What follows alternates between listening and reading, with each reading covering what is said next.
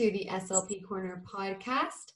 This week's guest is Elisa Sonnenberg. She is also known as Sunny Day Speech. She is back for another podcast, and this week we're going to be talking all about language and literacy. So, just a quick a quick summary of everything about Elisa in case you didn't listen to our last podcast. She is a school-based speech language pathologist. She specializes in feeding.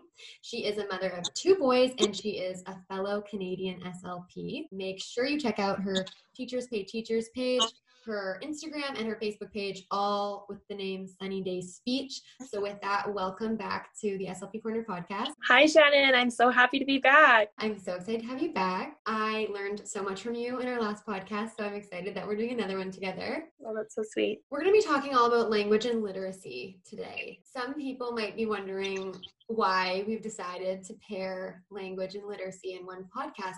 So, what's the relationship between language and literacy? I think a lot of people don't realize how much um, language really impacts literacy. I talk to a lot of parents, and in kindergarten here, we don't have a big push to have reading in kindergarten. That's not part of our curriculum in Saskatchewan. Our kids are a little younger, so they can be four all the way until Christmas. So, I think a lot of my parents that I talk to aren't really thinking that way yet. And when a child comes in and they have a language delay, I don't think that they realize that they are at risk for future literacy delays as well. And the reason that that is, is because there is a really strong relationship between language and literacy skills. So if you think about it in terms of receptive language or receptive pieces, so if we're thinking about listening skills, that's an input skill, just like reading is an input. We're reading to get that information, we're listening to get information. When we're looking at the expressive pieces, speaking and writing are the output. So, speaking, we're telling stories, just like in writing, we're relating our experiences or trying to relay a message to somebody. So, that relationship is closely connected it's not an absolute, but there is a correlation between language delays or disorders and future literacy delays and disorders. So it is really important that we have those strong oral language skills to have the foundation for learning to read. When we're talking about speech sound disorders, there is another impact area. So if I have a child that has a phonological speech sound disorder, so that's just a fancy way of saying that they have a lot of sound errors that are in a particular pattern. Sounds are divided by classes. And if they have multiple sound errors in multiple classes, often they will be diagnosed with that disorder.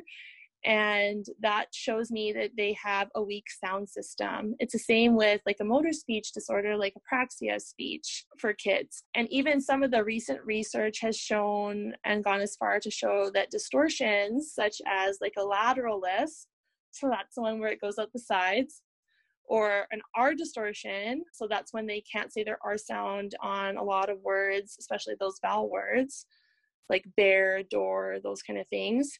Um, that those kids also have weak sound systems. So if you have a weak sound system, it's going to be a little bit more challenging when you're learning letters and letter sounds. That was so clear and straightforward the way you explained it. Receptive language and literacy, aka listening and reading, are yeah. an input skill and then yeah. speaking and writing are an output skill. So it makes sense that they'd be tied together. Mm-hmm. Okay, so I think a popular question might be that people might want to know more about would be Are letter sounds the most important predictor of future literacy success? What's your take on that? Absolutely not. Um, while letter sound knowledge and letter knowledge and letter sound knowledge are really important, they are not the most important predictor of future literacy success.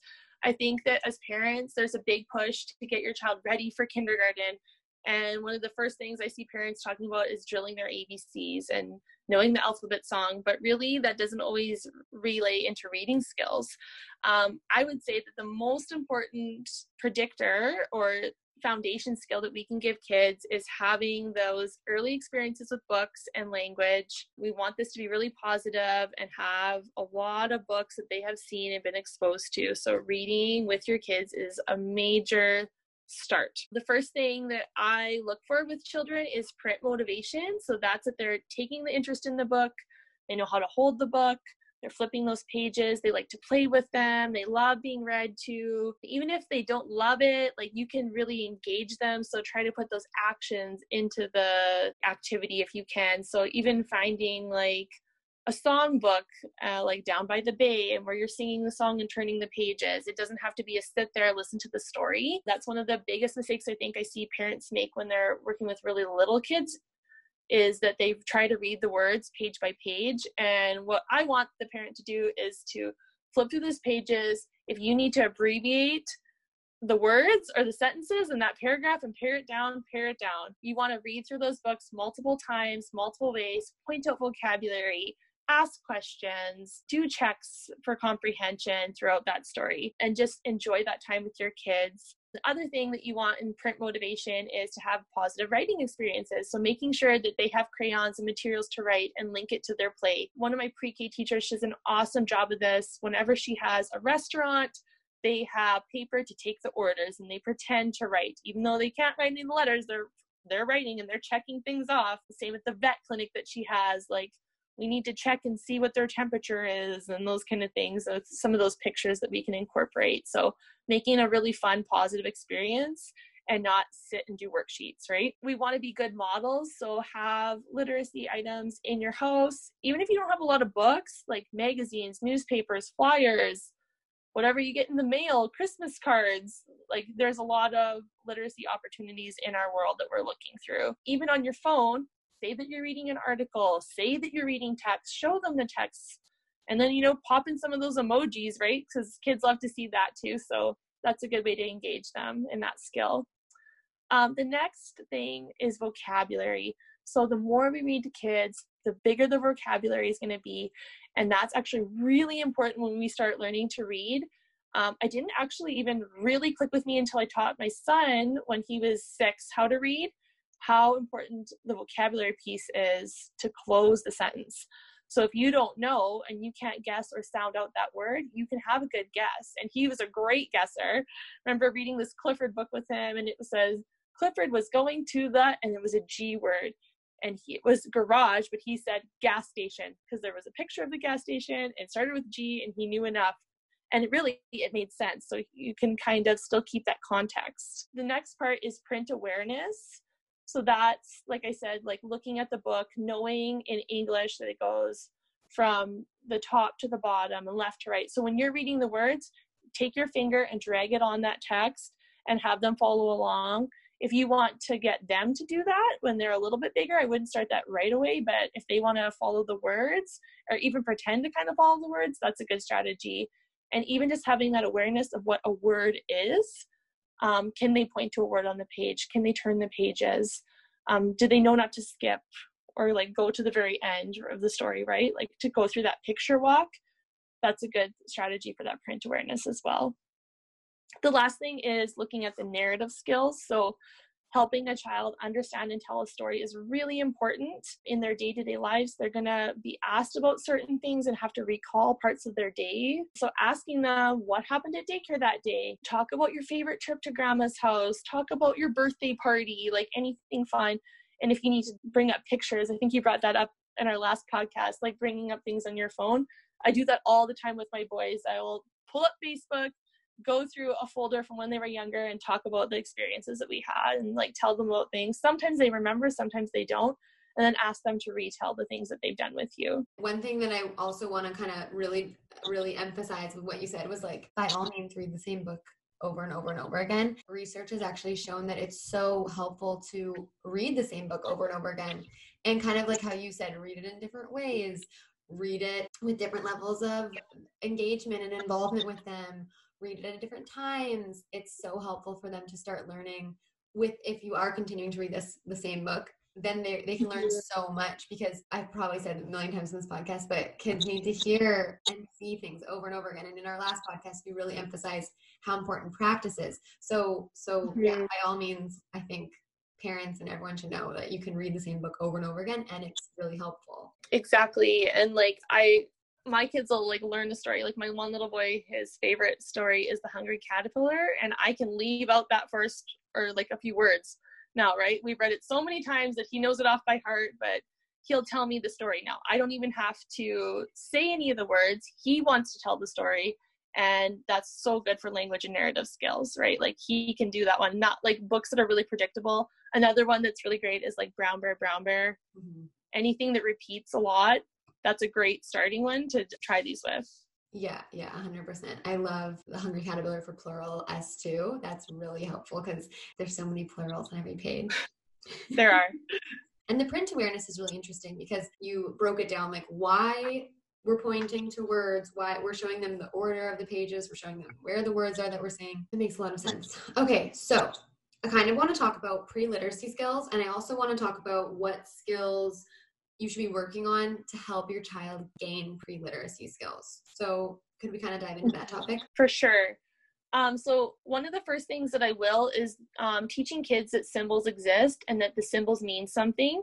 Uh, one of the first things we do is environmental print. So I don't know a single kid in my small town that wouldn't know that the big golden arches of an M are for McDonald's.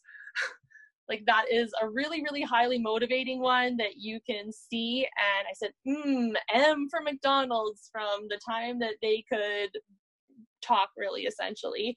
And they would know that one. But like recognizing packaging um, and restaurants and common places that you go even street signs like the word stop it says stop there. It's a big red sign it's an octagon right? Like you can talk about the shape and they know that that means i have to stop now. The next part is phonological awareness and this is something that's really near to my heart as an slp it's one of the things that i really support in classrooms. So in the last um, five or six years, I go into all my kindergarten classrooms and I do this with the kids.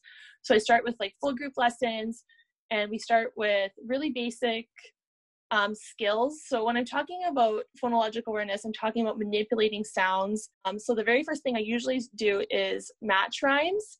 So blue shoe, does that sound the same? Yes or no? And I give them the thumbs up or the thumbs down and then we'll work on to making up our own rhymes so you know shane zane. Oh that's a silly word. What's a zane? It doesn't even have to be a real word. It can just be a made up word. And then we'll go into true rhymes. There's a lot of other phonological awareness skills that we work on. So some of them are even just identifying the different words in the sentence. So we'll take pom poms or chips and we'll say he is fun. And i'll have them lay out one of those for each of the words that we say and we'll do a, pra- a, few practice sentences. That's a, like a fun and easy one that we can do. We'll also blend and play word games i call them right? So my favorite one for blending is like i'm going to play the game secret word. I'm going to say two parts of a word and you have to tell me what i'm saying.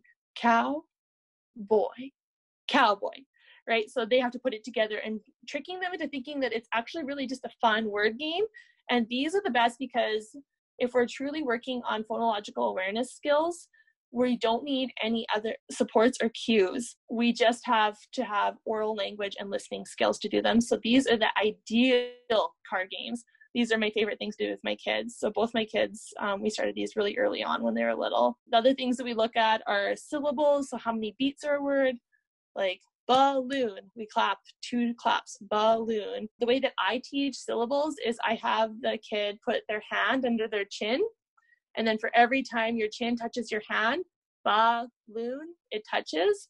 And that's just a really concrete way of teaching them that. We want to get that syllable structure so then when we start decoding in syllables and chunking, it kind of gives them that precursor to chunking um, we want them to break it into those little parts. That's what we do as an adult, even when we see a word that we don't know, we're going to chunk it.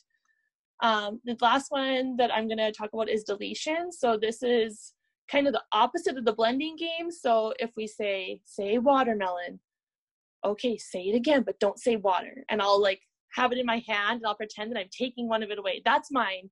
And if they say water, I'm like, no, no, water's mine. What's the other part? And they'll be like, melon. So that's a really fun one. Um, and then the last one that we do is identifying those beginning sounds and ending sounds like B. Oh, my little boy is, his name is Ben. So what other things start with B? Ben, ball, balloon, baby. And we kind of go over those alliteration things. So that's where you can bring in some of those songs and other play based things um, to work on phonological awareness. Um, letter knowledge definitely starts to be very important when we're in kindergarten and working our way up to grade one. Where I am, it might be different depending where you are in the US. I know that they want the kids to have a lot of those skills before entering kindergarten, um, but then you have to look at the developmentally appropriate um, of that. So I do encourage parents to have those conversations because there is a developmental sequence to learning letters and letter sounds. And we just want to make sure we're not pushing kids um, more than what they can developmentally should even be able to do. Um, but when we are working on letters, some kids love this. Um, I lo- often like to start with lowercase because that's what we use the most when we're reading. So identifying those lowercase um, letters and starting with their name or other people in your family's names and just make it really fun. Like you're going to draw in the sand or draw in shaving cream or paint the letters or have those magnet letters and dig them in a sensory bin and just make sure it's always in the basis of play. Um, so then we're not sitting there and doing like worksheet after worksheet. Um, I'm not a big fan of drill and practice. Um, if you are going to do worksheets, I know some people are going to do that. Uh, I'm not going to say I've never done that before. My older son would not do a worksheet to save his life. My younger son does like that kind of stuff sometimes. Um, and I was just looking for a new book, and some of those books are like a textbook. So I encourage you to at least take the pages out of the book because it looks like quite a stack and it's just like too much of a feat for them. So if you have older kids that are struggling and they're in grade one and you're working on that, just take a couple of the pages out so then they have those available. And the last thing I want to talk about is positive screen time. So I'm a mom. I'm not going to say never go on screen time, but if you are doing screen time, there are some great apps. One of my favorite ones is Endless Alphabet um, on iOS. I think it's on Android as well. And they're all little like fun games and like when you pull the letters they make the sound so if it's like book it's but but but but but the whole entire time you're dragging the letter to that word and it does lots of like fun different things for them so it's not so much drill and practice you're kind of tricking them into learning and then if you're watching tv shows i still am a big fan of sesame street. I grew up with sesame street and watching it as an adult in an slp when i'm watching that show i'm like this is so good. They do so many of the things that we need to do. And they'll repeat things like we were talking about repeating with books. Sesame street does that. They will take the same segment and they will change it just a little bit. You can tell that they have really good early childhood educators on their staff so that's a great show.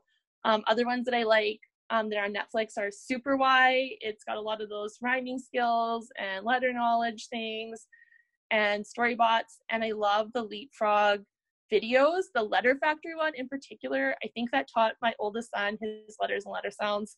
He loved that movie. It's not that long, and there's a whole bunch of them that are also really great. Okay, so what was the app again, just in case anyone missed it? Endless Alphabet. Endless Alphabet. Okay, I love that you included resources. And also, it sounds like that can be very motivating because your son found it very motivating, it seems like yeah i have two little boys and we know that little boys like they're just slower to mature sometimes right like sometimes research has shown that little boys can be like up to two years behind our little girls so it is hard and my kids both of them are not the sit there and like perfect student. Like they have a lot of energy. Um, my husband struggled with reading when he was younger and was in speech actually too. And he went on to like go to college and do really well but i think if he would have had some of these strategies and supports when he was younger it would have been a lot easier for him. Mm-hmm. so my boys i like to say that they're lucky even though they don't feel like they're lucky sometimes because mom is on them all the time but yeah we like to support them yeah yeah definitely i like how you talked about how, and we mentioned this in our last podcast too, during your kind of day to day activities, you're kind of spelling out your thought process. So, even how you're mm-hmm. talking about when you're trying to teach kids that symbols stand for something else. It's like something you'd be thinking and the kid wouldn't be exposed to, but just spelling it out for them and really kind of talking through can make such a big difference. And in just exposure. Absolutely. My youngest right now with the stop sign, it's also changed from he knows that it says stop now, but now we're looking at that S and we're trying to find S's on other street signs because it's on street all the time, right? So we kind of pick one letter and we're trying to find it kind of like in our environment too to make it a little bit more fun. Mm-hmm. So you've mentioned kind of like with workbooks, you, you we want we want these things to be fun, and we wanna we want to make these types of tasks enjoyable so kids can feel motivated to do them. And you kind of talked about how if you're going to do a workbook, some strategies like take a few pages out of having this big intimidating workbook. But what are other tips for parents to just build a love of reading for their child? Because you mentioned how important it is just to have them be interested in reading and interested in books. So what would you what would you give parents just to end off the podcast on, on uh, that note? Absolutely. Um so model model model show that you're a reader be positive about reading. I have to tell my husband all the time like don't put your bad attitude about reading onto our kids especially if you struggled as a, as a reader when you were growing up. Try to keep those opinions to yourself even though it's hard sometimes. But having those literacy items in your house going to the library making it a special trip and talking really positively about it. The number one thing i say for parents is to have that snuggle up bedtime routine where you read a book. It doesn't have to be a bedtime even, but just like one book a day. If you read one book 20 minutes a day, that 20 minutes they've shown, it just gives you so much more print awareness, vocabulary, all those um, knowledge pieces that we need. And it's also a source of comfort and not stress because it is quite hard for a lot of kids when they're learning to read and we don't want it to be a source of stress. We want it to be encouraging and try to stay positive, right? Even though it can get really frustrating. Um, my oldest was a bit of a struggling reader, and we had many days where it did not go as perfectly as I wish it would have. If you're trying to keep it positive, that's my best advice as a mom. Like I said already, like talking out that you're reading text, reading articles on your phone, talking about reading street signs or reading your bills and how important reading is throughout your everyday life, just so then they know, like, I'm going to need to do this, right? When we get to older kids, I think that one of the biggest motivators can be something that they're really interested in. So, a high interest material. If they have a favorite character, a favorite series, literacy has changed so much over the last like 10 or 20 years from when I was a child. We have so many series, there are so many topics out there fiction, nonfiction. Um, one of my favorite series is the Branches books. And those ones are like a lower level chapter book. So when you're bridging between reading regular picture books into the chapter books, I love those series because they have two levels of them and they have the pictures. So there's more pictures and there's more context clues, but they look like their peers too. Because my one son, he wanted to read chapter books so bad in grade two. He wasn't quite ready for a regular chapter book like a Junie B. Jones or something. That was really hard when it was mostly text, maybe one picture in a chapter and that was a really good bridge for him and we can get those at those just right level. And then finding the series that he likes. He loves these mighty robot books that are awesome awesome books for boys. And i know i'm talking about boys a lot. There are a lot of really cute ones for girls out there too. There's like an owl diaries one that i really like that branches makes as well. So just having that high motivation. For our older students you might want to go with a magazine or a graphic novel because that gives them more of those context clues while they're reading and that's going to help them decode because they might just be lagging. And if you're a struggling reader we want them to feel successful but we also want them to not feel like they're reading a book way way below their developmental level compared to their peers especially in schools. If they want to read those at home that's good and fine at home um, but also those topics and the problems and the stories kind of start to be a little bit babyish for them maybe right? So that's a good strategy. Even audiobooks like those are a great um, resource for older kids if they are struggling if they're not going to be able to access the book that they need for their curriculum we're allowed to put in a support like that like an audio version of the book and then they can you know scribe or use some kind of technology to support them in reading because there are a lot of ways to do that now and with technology, we're so lucky. Lots of times parents um, will be a little resistant to that to me. And I love to give the example of my own doctor. He doesn't write any of his notes. He literally has a voice recorder and records everything and it goes from text to speech. And I'm like, if the doctor can do it, then your child can do it too, right? Like that's a great support. Why wouldn't we do that if we have that available to us? Lastly, one of my favorite apps for struggling readers or any reader really is this app called Rivet. R I V E T. It's completely free it runs on the Fountas and Pinnell letters. So if you're familiar with like the A, B, C, like those ones, I think it goes up to like M or N, doesn't go all the way to Z, but it is just a fantastic app. One of the best things that they did is that they took YouTube channels, which I'm not a big fan of YouTube. I think it kind of is fluff. It doesn't usually have a beginning, a middle, and an end for stories, but they turned them into stories for kids. And oh boy, it is very motivating. I have pulled that out a few times and they have made it into something functional. So making slime, watching kids open surprise eggs has now become functional. So go download that one and see. There was a lot of favorite kids channels on there that they have turned into books.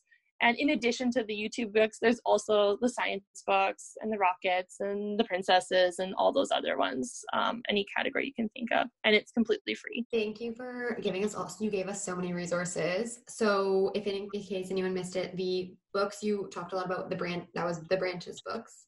Mm-hmm. And okay. And then um, the app is Rivet. I love the idea of audiobooks it's so true because it's like if someone is struggling with reading, you want them to be following with the course material and what's going on in class. So that's so nice. Mm-hmm. I, I haven't thought of that as a resource for kids who are struggling with reading. Yeah. Yeah. And then the other thing is, I think with reading, if it's kind of marketed as special quality time, that can be so motivating and intriguing for kids. If it's like special mm-hmm. time at the end of the day with your mom or your dad kids love attention. So if it's something it's kind of how things are framed so often and how they're like mm-hmm. marketed to the kid so yeah i like how you talked about that about how if we talk about it really positively we'll probably get a lot more buy-in. Yeah. A few years back i switched to all literacy based ther- um, therapy. So all of my language kids they get at least one story from me and i know kids just love that one-on-one time. They love that one-on-one time with anybody, even if it's not their parent, but with their parent, it's extra special. And then having those couple minutes of check ins on how their day is, like it's just such a good routine and habit to get into for language. Mm-hmm. Yeah. And then one resource that I wanted to share is my friends who are one is a grade two teacher and one is a I think grade four teacher. And during in Prince Rupert. And during COVID, they started this program called Reading for Rupert, and they had healthcare professionals and frontline workers. They also had SLPs and teachers reading stories, and it's free. So if you go on their oh, Instagram or their Facebook page or YouTube and you just type in Reading for Rupert, you get all of these different people reading books for free, which is nice for parents who don't have a lot of books at home. Absolutely. There's a lot of good resources. Even on YouTube, if you go on there too, there's like, if you put any book in, you can almost always get the read aloud version. Somebody's got it up there. Yeah. It's so nice so because. Awesome.